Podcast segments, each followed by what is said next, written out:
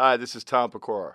Listen for the coaches report before and after every Rams basketball game, right here on 90.7 FM and WFUV.org. The one on one post game report. All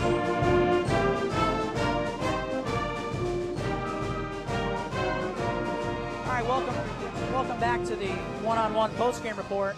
87-81 Fordham or Duquesne, excuse me. Duquesne gets the win over Fordham here in this Atlantic 10 opener. Mac Rosenberg, Chris Marasco with you. Eric Malo at the controls, waiting on Associate Coach David Duke to join us. And this is a game, Chris, where it looked like in really the first three quarters of this game, the Rams were still in that mode where they were against Siena, where they just could not get much going at all. And then the last half of the second half, they put on some kind of a surge and, and really made this a, a really great game down the stretch. Mac, it's so tough for this Fordham team. The way they fight, the way they never give up, just to pick up another loss, they start to take its toll and it starts to really hurt. And for this Fordham squad, they started out the season hot. They fall to 500 here as associate head coach David Duke makes his way over.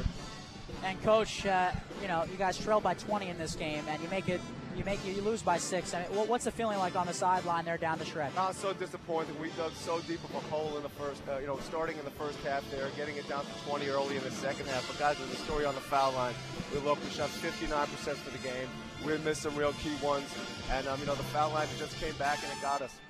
And coach, in this game, Duquesne shot 43 free throws. You guys took 22. Would you say that was pretty much the main part of this game and then getting the win? Yeah, you know, they shot 43 free throws with us, only shooting 22, making only 13 of them. That really hurt us. But again, they shot 48% in the first half. We did a really good job in the second half. We kept them to 36%.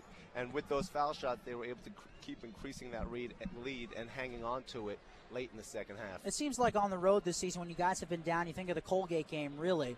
Uh, and, you guys have not gone out. You know, you guys stay in the game, and this is a game where you weren't just down. I mean, you're down by 20 in the second half, and there didn't it didn't look like there was a whole lot of emotion on this team. And then all of a sudden, they were able to kick it into high gear. Talk about that. Yeah, we keep telling them to play hard through every play. You know, you can't put your head down if a mistake's made or, or a call's made that you might necessarily agree with, whether it's right or it's wrong. You got to get into the next play. And although we went down 20, they kept fighting. We started making a few shots there. We shot the ball better in the second half. You know, still only 36% from the field, but it's next play. You can't worry about the last one. You have to worry about the next one. Coach, how tough is a game like this? The way you guys were down, the way you fought back and showed so much heart toward the end of the game, but to pick up another loss, how, how much does that hurt your team? You know, it's disappointing, but again, we fought hard. We didn't quit. Although we were down 20, we cut it all. We cut it down to two. But again, you don't quit. You go back. You identify what the mistakes are, and you get back to work tomorrow. All right, Coach. Thanks a lot. Tough one to swallow. We'll talk to you at Richmond. Thank you, guys. All right, 87-81. We thank Associate Head Coach David Duke joining us after every game. The Rams, with their now season-long losing streak, up three, and they lose this one 87-81.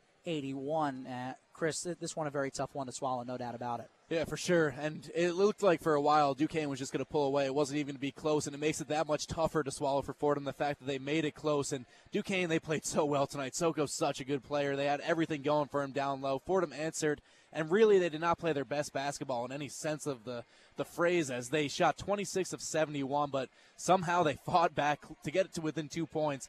And it starts with hustle, but it wasn't enough for them to finish strong in this game. Players of the game. Uh, Jon Severe, obviously for Fordham, 11 of 20, 7 of 12 from downtown. He finished with 35 points, and the freshman has just been tremendous. He showed up here. He was effective the entire game. He's my player of the game for Fordham. And I'm just taking the two easiest ones, but I'll go over Soko for uh, Duquesne. He was 10 of 15, 8 of 13, 29 points. And how good is he? How There's no saying what this team's potential is with this player having him on your side every single game. He's a guy who can win games on his own. And tonight he was so huge for them. Every every in every facet of the game, nine rebounds.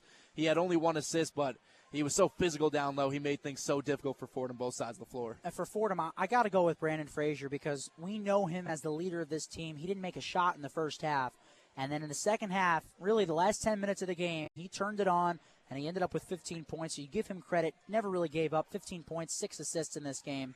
And for Duquesne, obviously Soko was the guy to watch. Uh, but I'll go with Derrick Colter, the point guard on this team. Uh, you know, he had a lot of key possessions uh, when when Duquesne had to put this basically they were forced into a situation where they had to put this game away from the foul line, and Colter was a big part of that. He was seven of eight from the free throw line, so he was a big part of that most certainly. And uh, I will give it to Derrick Colter. Final score once again: Duquesne 87 and Fordham 81. The executive producer of Fordham Basketball is Bob Aarons. Producer and engineer of today's game has been Kelly Coltis.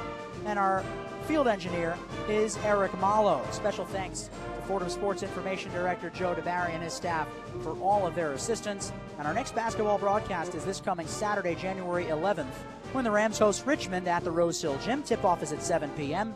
and the one-on-one pregame report comes your way at 6:55 on both 90.7 FM and WFUVSports.org. Our next women's broadcast is also this coming Saturday, January 11th, and it's also against Richmond. Tip-off at 2 p.m.